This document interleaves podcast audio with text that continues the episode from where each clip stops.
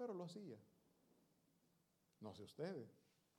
Pero mis hermanos, después de que Cristo Jesús toca nuestros corazones, después que somos tocados por el poder de Dios, difícilmente podemos ser iguales. ¿Por qué? Porque Dios nos va cambiando, Dios nos va transformando y muchas veces ni cuenta nos damos. Yo no soy una persona que ha usado malas palabras, pero he conocido personas que de 100 palabras, 101 son malas palabras, como le llamamos. Pero después, mis hermanos que vienen a los caminos de Cristo Jesús, eso va cambiando. O sea, en pequeños detalles nosotros podemos ver cómo Dios va cambiando a las personas. Y ellos no se dan cuenta. Pero el poder de Dios les va cambiando, les va transformando. Con respeto lo digo, he conocido hermanas que se vestían de una manera bien cómoda, le podría decir, ¿no? Y la palabra de Dios nos dice que se tienen que vestir pudorosamente. No el pastor que cambia, no el predicador que les cambia, es el poder de Dios cambiando cada persona. Después he visto, y se lo digo porque yo lo he visto, llegan a la iglesia con una vestimenta bien diferente. Y digo, esos son los cambios que Dios quiere hacer. O sea, estoy hablando de lo externo, lo que podemos ver. Pero Dios está cambiando también en nuestro interior muchas cosas que no eran gratas y que las teníamos. La envidia, ¿quién puede ver la envidia? O sea, alguien puede ser envidioso y muchas veces disimula, aparenta que no. Eso no se puede ver. Nosotros humanamente no lo podemos ver, pero Dios sí lo ve. Una persona rencorosa. Muchas veces no nos damos cuenta. No están sonriendo, pero por dentro quizás no le somos muy gratos les hemos quizás dicho cosas que no les agrada y andan con esa carga. No nos dicen, no sonríen, pero andan cargados. Nosotros no lo vemos, pero Dios sí lo ve. Entonces, Dios, mi hermano, nos llama porque quiere cambiar o quiere que cambiemos nuestro estilo de vida. Y es aquí donde dice el apóstol, mi hermanos, dice, por eso estén atentos. ¿Por qué dice por eso? porque Él quiere cambiarnos. Y si Él nos ha llamado es para cambiarnos. Pero para eso debemos de estar atentos, porque podemos estar escuchando palabra de Dios. Podemos estar aquí sentados, pero no estar atentos. Podría, podría ser que estamos platicando con el hermano que está a la par. O podemos aparentar que estamos atentos, pero nuestra mente, ¿dónde está? Podemos hasta quedar como, como hipnotizados, ¿verdad? Y nosotros pensar, ah, está bien atento el hermano o la hermana, dormido con los ojos abiertos. o pensando en diferentes cosas. Mis hermanos, aquí dice, por eso estén atentos, pongan atención. Dice, por eso estén atentos y piensen bien lo que van a hacer. Estén atentos, piensen, analicen lo que van a hacer, qué consecuencias les va a traer a su vida, positivas o negativas. Lo que ustedes van a hacer, ¿qué va a provocar en la vida del vecino? ¿Le va a ayudar o le va a perjudicar? Si ustedes se dan cuenta, mis hermanos o hermanas, que entre esposos hay infidelidad y la pareja no se da cuenta, ustedes ¿qué harían? ¿Callarían o se lo dirían? Piense bien lo que van a hacer, dice ahí. No, no, no es justo, le voy a ayudar, le voy a hacer ver lo que está pasando. O sea, piensen bien lo que van a hacer. Piensen cuál va a ser el resultado de lo que usted va a hablar. Peor si solamente lo ha oído. No le consta si es cierto o es falso. Peor aún. No, pues, yo, yo pienso, si solo lo he oído, yo mejor me quedo callado. Y si lo he visto, no voy a llegar a hablar con la persona que está siendo engañada, sino con la persona que está engañando. Para que piense y reflexione lo que está haciendo. Que piense en las consecuencias que puede llevar si la otra persona se da cuenta.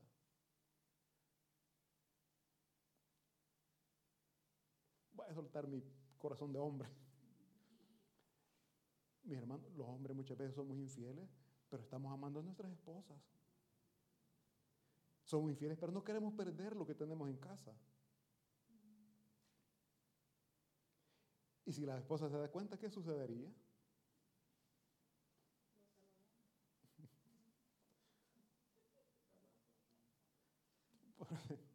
Por, eso, mis hermanos, o sea, dice, o sea, les pongo este ejemplo, pensemos bien lo que vamos a hacer. Si queremos ayudar, muchas veces se ayuda más quedando callado. Y si vamos a ayudar, verdaderamente, no vamos a hablar con la persona que está siendo engañada, sino que con la que está fallando, para que enmiende ese error. Siempre pensemos en lo que va, las consecuencias, buenas o malas, qué, qué es lo que va a provocar lo que estamos haciendo. Dice ahí, para que siempre hagan lo correcto. Para que siempre hagan lo correcto. Muchas veces actuamos, hablamos, hacemos y no son cosas correctas, nos equivocamos. Y muchas veces por ayudar dañamos. Y muchas veces que se hace algo con intención de perjudicar, peor aún. Dicen, y confíen plenamente en que Dios los tratará bien cuando regrese Jesucristo. Mi hermano, ¿cuántos creemos en que Jesucristo va a regresar? Ya no como siervo, viene como rey. ¿Y cómo nos va a tratar? Depende lo que nosotros hayamos hecho. Dice, y confíen plenamente en que Dios los tratará bien. ¿Cómo nos va a tratar Dios? Cuando hemos nosotros mantenido la maldad en nuestro corazón y lejos de ayudar, hemos buscado siempre la manera de dañar, de perjudicar, diciendo somos cristianos. Pregunto, una persona que ha conocido a Cristo, que ha conocido el amor y recibido el amor de Dios, ¿puede buscar intencionalmente dañar al prójimo? No. Y si lo está haciendo, lo está haciendo y dice que es cristiano, se está engañando, porque no ha conocido el amor de Dios. Nadie puede dar lo que no tiene. Nadie puede dar lo que no tiene, ni nadie puede enseñar lo que no ha aprendido. Si hemos recibido el amor de Dios, tenemos amor para dar. Si hemos aprendido de la palabra de Dios, tenemos algo que enseñar. ¿Y qué es lo que nosotros podemos enseñar? Dios es amor, Dios te ama, entrégale tu vida a aquel que aún no lo ha hecho todavía. En Dios tener lo que andas buscando en el mundo. Por lo general el ser humano lo que busca en el mundo es felicidad, alegría, o sea, diversión, gozo. Pero al final el mundo, mi hermano, es momentáneo lo que da. Después de eso llega la amargura, llega la tristeza. Algo tan sencillo que se hace cuando se está joven es las discotecas. ¿Qué buscan los jóvenes en la discoteca? Bueno, depende, ¿verdad? No todos van buscando lo mismo. Pero la gran mayoría lo que busca es diversión. Pasar un momento bonito entre amigos. Pero al siguiente día, peor si tienen que trabajar, ¿cómo andan en, sus trabajos? Hablando que anduvieron sanamente. Pero si les agarra de tomar, de drogarse, es peor todavía es peor. Por eso dice aquí, estén atentos y piensen lo que van a hacer para que siempre hagan lo correcto. Pensemos, meditemos las consecuencias de lo que voy a hablar, la consecuencia de lo que voy a hacer. ¿Me trae beneficios o me trae malestar? Dice, y confíen plenamente en que Dios los traerá bien cuando regrese Jesucristo. La obediencia, Dios la bendice. Dios bendice la obediencia. Dios bendice la obediencia. Dice el versículo 14.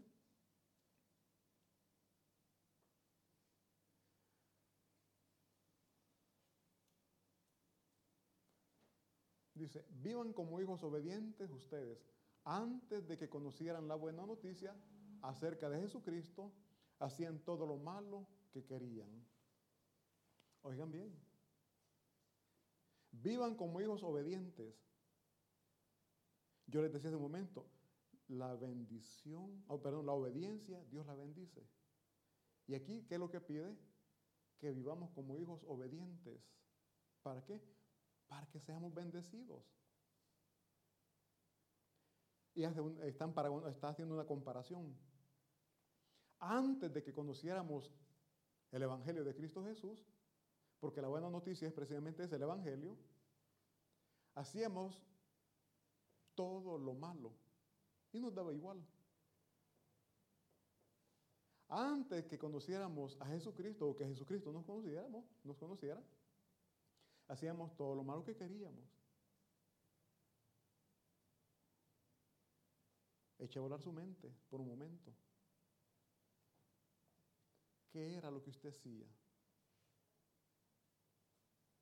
¿Cómo usted se comportaba? Hablemos de, los jovencitos. Dios manda a honrar a padre y madre, pero en el mundo sin el conocimiento de la palabra de Dios, los jóvenes, ¿cómo se comportan con los padres?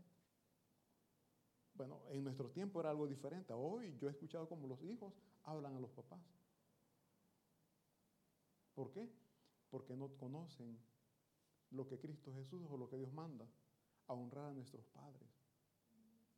Si nos manda a amar a nuestro prójimo, cuanto más a nuestros padres respetarles, honorarles. Pero antes no. Hacíamos todo lo malo, le gritábamos, le ofendíamos, hacíamos lo que queríamos, e incluso con nuestro prójimo. Y nos daba igual.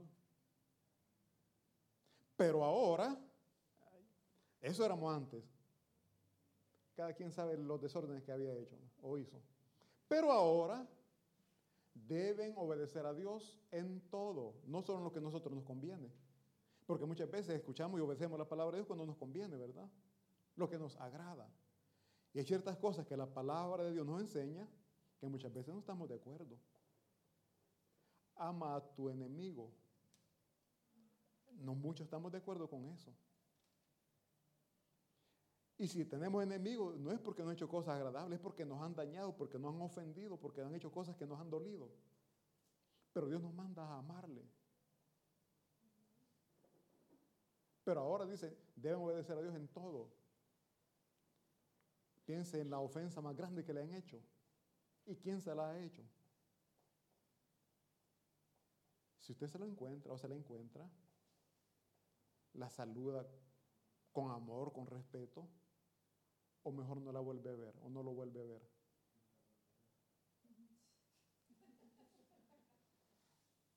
La honestidad, Dios la aprecia pero mucho más la obediencia. Y Dios nos manda a amar a nuestro enemigo. Dios nos manda a ayudar a aquel que nos daña, a aquel que nos ofende. Ese es el amor de Dios.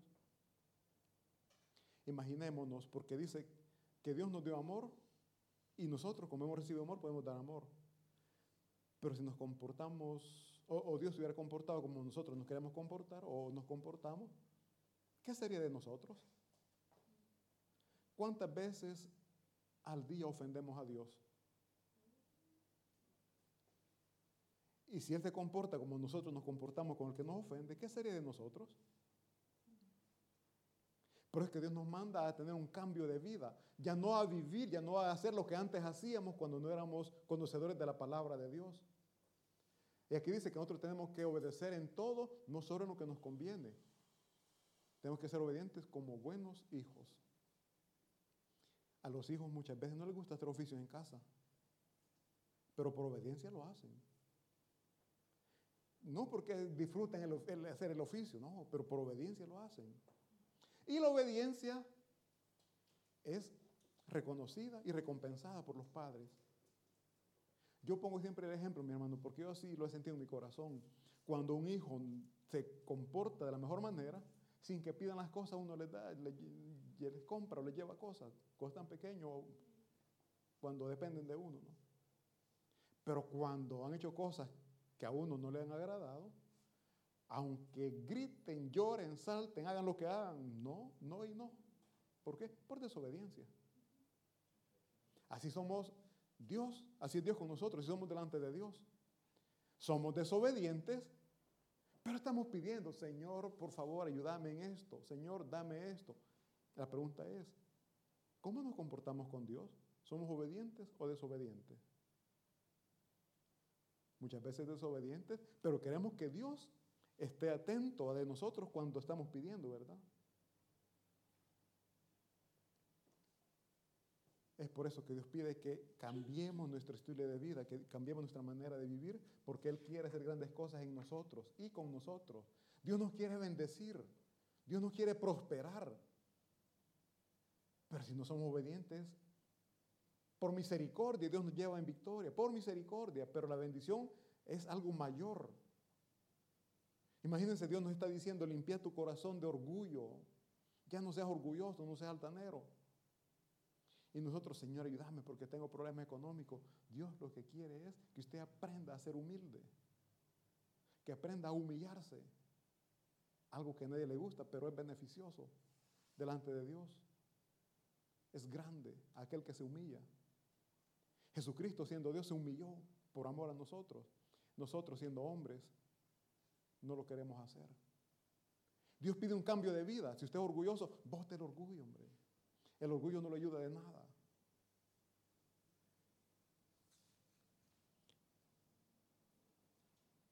Ya las cosas pasadas, mis hermanos, ya no tienen nada que ver con nosotros. Y todos conocemos este texto que dice, de modo que si alguno está en Cristo, nueva criatura es. Las cosas viejas pasaron y aquí todas son hechas nuevas. Como hijos de Dios, que ya somos, ya no somos solo creación, sino que somos hijos de Dios, demos ese cambio de vida. Ya lo que éramos antes, como actuábamos antes, dice ahí, que hacíamos todo lo malo que queríamos, ahora ya no. ¿Por qué? Porque hemos sido llamados para ser transformados por el poder de Dios. Todas las cosas son hechas nuevas. Nosotros, mis hermanos, estamos llamados a ser diferentes. Bueno, eh, dice Primera de Pedro 1.15. Vamos a leer, a leer 15 y 16. Así que no hagan lo malo. Oigan bien, esto no es solo para mí, también para ustedes. Cuando lo estaba leyendo decía, ay Señor, ya me, aquí ya, ya me topaste contra el muro, porque muchas veces aún, muchas veces haciendo las cosas las continúo a hacer, ¿no? Dice, así que no hagan lo malo, como que no está viendo en ese momento que estamos haciendo las cosas malas, ¿verdad? no hagan lo malo. Así que no hagan lo malo, sino manténganse apartados del mal. ¿Por qué nos pide que nos mantengamos alejados del mal? Porque si nos unimos a las personas que hacen cosas malas, vamos a terminar siendo contaminados. Nosotros, estamos, luchando por tener un cambio de vida. Nosotros estamos luchando por, por ser diferentes. Pero las personas con las que nos reunimos pueden ser de ayuda o nos llevan de encuentro en lo que ellos están haciendo. Hoy con esta cuestión de la, de la, la ley de excepción en El Salvador, mis hermanos, hay muchos jóvenes que dicen, a mí no me consta, pero que injustamente los han agarrado. La pregunta es, ¿será que se han reunido con esos grupitos aún diciendo ellos que no son? Porque muchos, muchos que quizás no eran al 100%, pero tenían cierta simpatía con ellos, se reunían con ellos. E incluso muchas veces está en la situación que al momento menos indicado estaban con ellos, llegó la policía y se lo llevaron también. ¿Por qué? Porque estaban mis hermanos reunidos con aquellos que hacen las cosas malas. Por eso que dice así, que no hagan lo malo, sino manténganse apartados de aquellos que hacen las cosas malas. Manténganse apartados del mal. Porque Dios los eligió para ser su pueblo. Oigan bien, Dios nos ha elegido para que hagamos la diferencia a aquellos que no son convertidos, a aquellos que no son el pueblo de Dios. Hagamos la diferencia. Yo escuchaba que alguien dijo, si vemos a un cristiano y un inconverso, podemos detectar o podemos ver la diferencia entre ellos. Muchas veces no.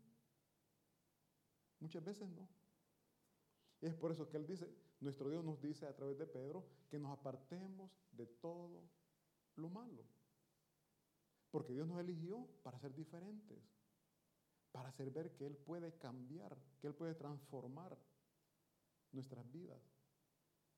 Dice, en la Biblia Dios nos dice, yo soy un Dios diferente a los demás. En la otra versión dice, yo soy santo. Dice, sed santos porque yo soy santo. Dios, mis hermanos, nos ha elegido, Dios nos ha apartado, y la santidad precisamente es ser santo eso, que Dios nos elige, Dios nos aparta para su servicio, para honrarle y honorarle. Él quiere que nosotros, mis hermanos, entreguemos nuestra vida, Él quiere que entreguemos nuestra adoración. Y así como nosotros nos entregamos a Él, también Él, también él se entrega en nosotros, a nosotros.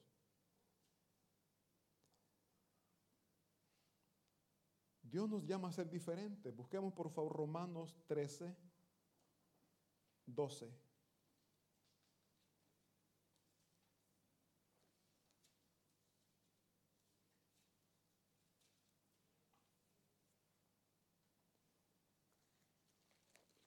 Romanos 13, 12. Ahí está la versión TLA, pero antes vamos a leer, ahí, ahí, ahí está bien esa. En nuestra Biblia, mi hermano, vamos a leer a Reina Valera 1960. Dice Romanos 13, 12.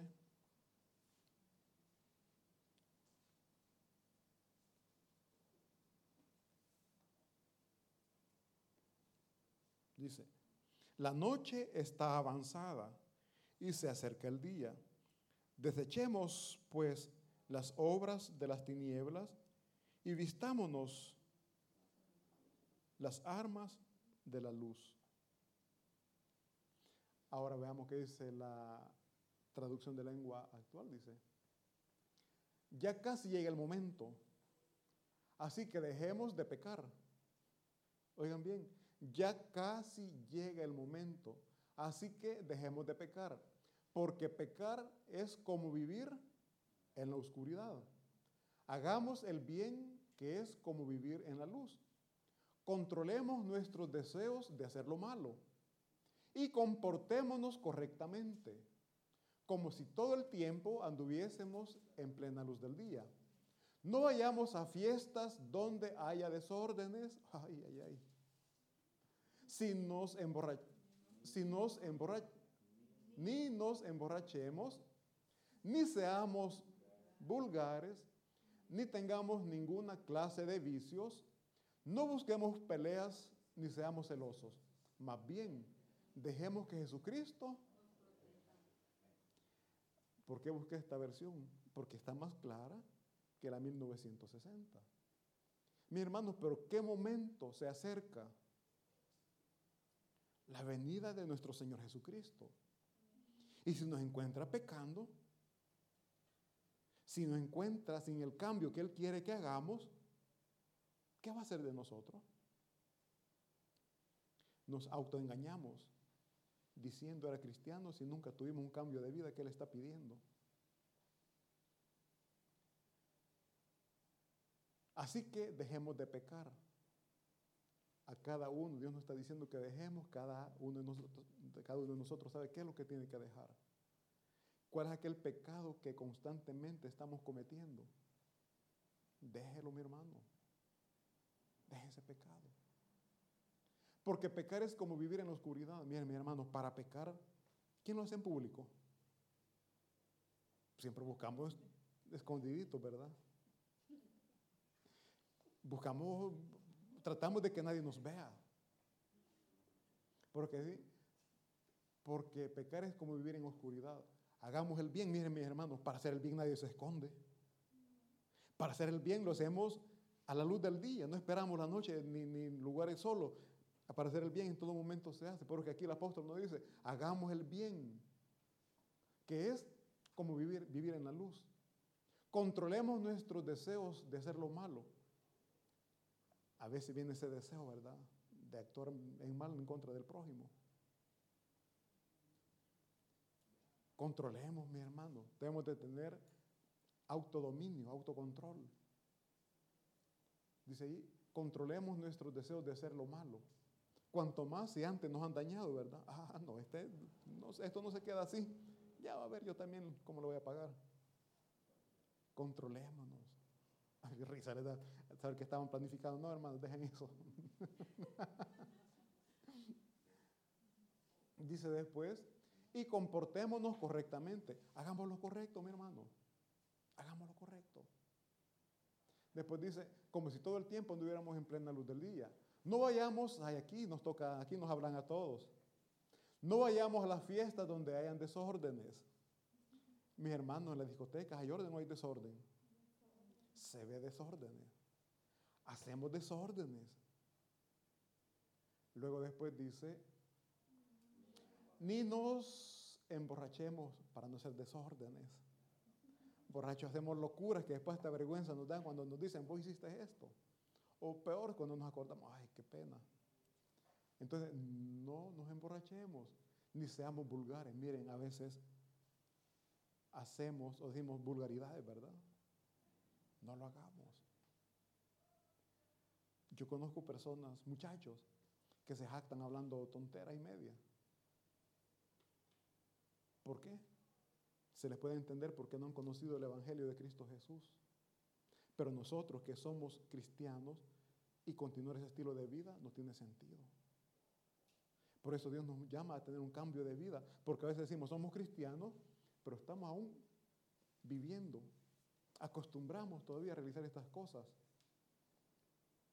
Después dice, ni tengamos ninguna clase de vicio. Mira, hay diferentes tipos de vicios. No nos enfoquemos solo en tomar, no nos enfoquemos solo en droga. Hay diferentes tipos de vicios que muchas veces los vemos normales, pero que no es normal. Todo lo que es vicio es dañino. Todo lo que es en exceso es dañino. La comida. La comida. Cuando alguien come demasiado, ¿cómo le llaman? Glotonería o la gula, que es pecado, dice la palabra de Dios. Luego después dice, no busquemos peleas. A veces sin haber motivos andamos buscando peleas, andamos amargados y con el primero que pasa, con el primero que se nos cruza, agarramos peleas, ¿verdad? Ni seamos celosos. Los celos provocan muchos pleitos, divisiones, separaciones, divorcio, llámale como usted quiera. ¿Por qué? Por celos. Pero no seamos celosos. No seamos celosas. Yo soy hombre, no, hombre, también las mujeres son celosas. Después dice, más bien dejemos que Jesucristo nos proteja. A alguien le está dañando. No pelee usted. Deje que Jesucristo le proteja. Pero muchas veces andamos nosotros, ah, no, y lo que les dice en un momento, ay, va a ver, yo no me dejo. Allá va a ver cómo.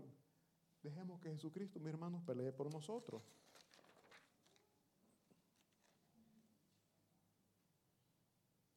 Nosotros, mis hermanos, tenemos que seguir el ejemplo de nuestro Señor Jesucristo. Tenemos que buscar ese cambio de vida y tenemos que imitar. Hoy eh, hablamos y Pablo lo dice, sed imitador de mí como yo de Cristo. Tenemos que seguir el ejemplo de Cristo, mis hermanos. ¿Cómo es Cristo? Misericordioso. Dios es misericordioso con nosotros. Si no fuera misericordioso, ¿qué sería de nosotros? Dios es un Dios justo. Nosotros muchas veces no somos justos. Vamos buscando lo que a nosotros nos beneficia. Una persona justa siempre va a buscar una, igualdad, una equidad, una igualdad. No va a poner su balanza a, a su favor.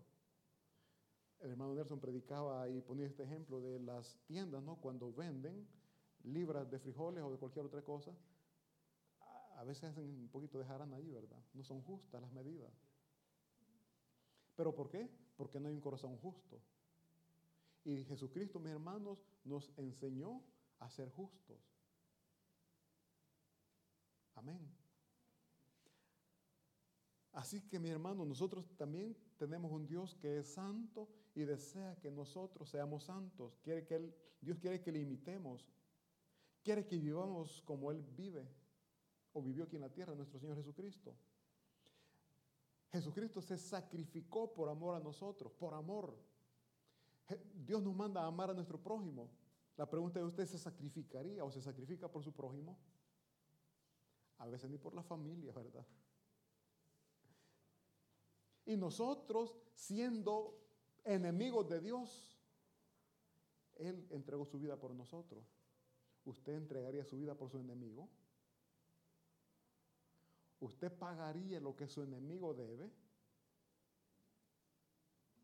Están a punto de quitarle la casa y no, pobrecito, le, voy a ir a pagar.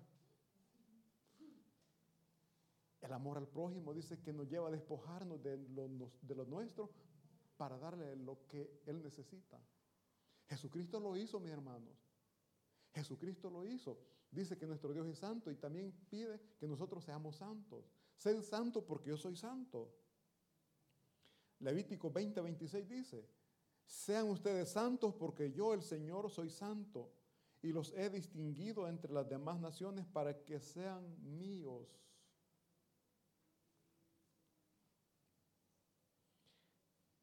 Dice, eh, vámonos, eh, primera de Pedro 2, 9 y 10.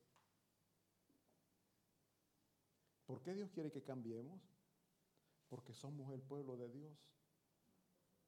No podemos seguir viviendo como el mundo vive. Yo les decía, nosotros tenemos que hacer la diferencia. Tienen que ver que nosotros no somos iguales a los del mundo. Si el mundo odia a su enemigo, nosotros tenemos que amar a nuestro enemigo.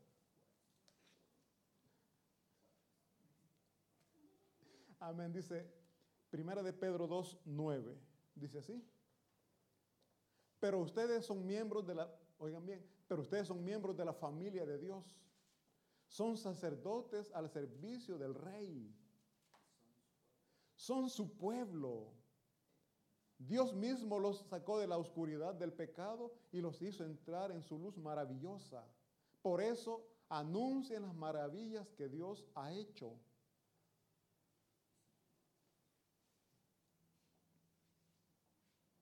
Versículo 10. Antes, aquí nos toca el ego, ¿verdad? Nos toca el orgullo. Antes ustedes no eran nada. Y usted que dirá, no, si yo era abogado, yo era licenciado, ¿cómo que no era nada? Ingeniero. pero, pero delante de Dios no éramos nada. Antes ustedes no eran nada. Pero ahora son el pueblo de Dios.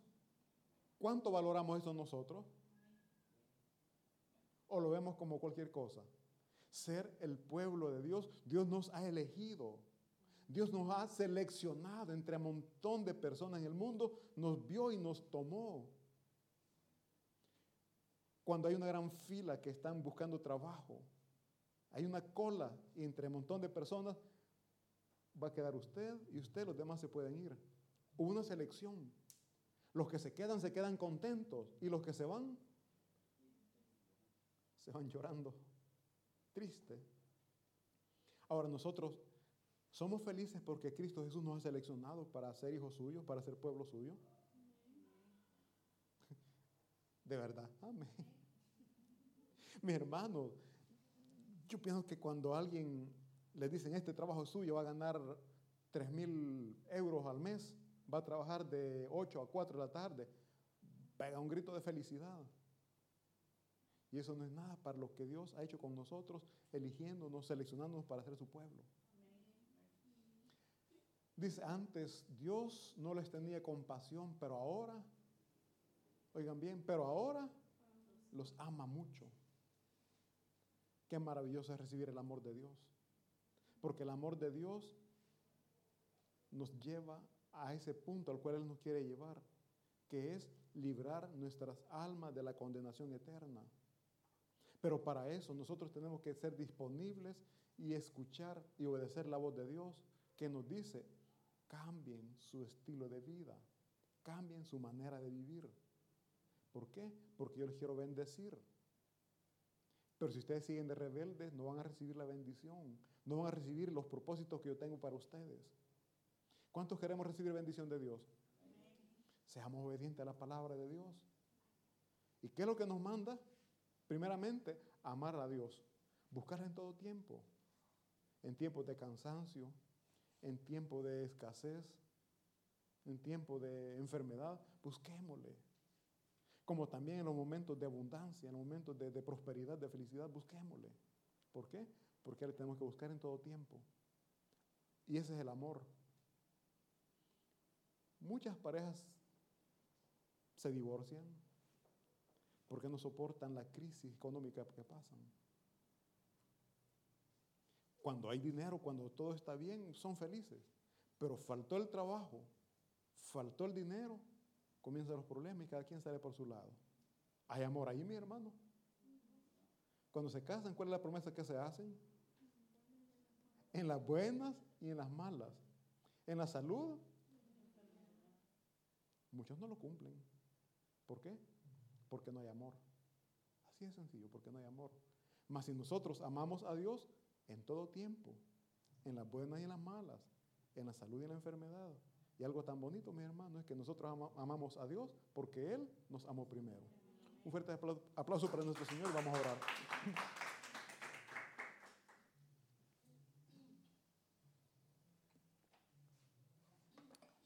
Gracias le damos, Señor, por esta palabra. Pedimos primeramente perdón por nuestra desobediencia, Señor, porque usted pide que tengamos cambios en nuestra manera de vivir. Usted ya no quiere, Padre, que andemos rebotando de un lado para otro, de brazo en brazo, de casa en casa. Pero por nuestra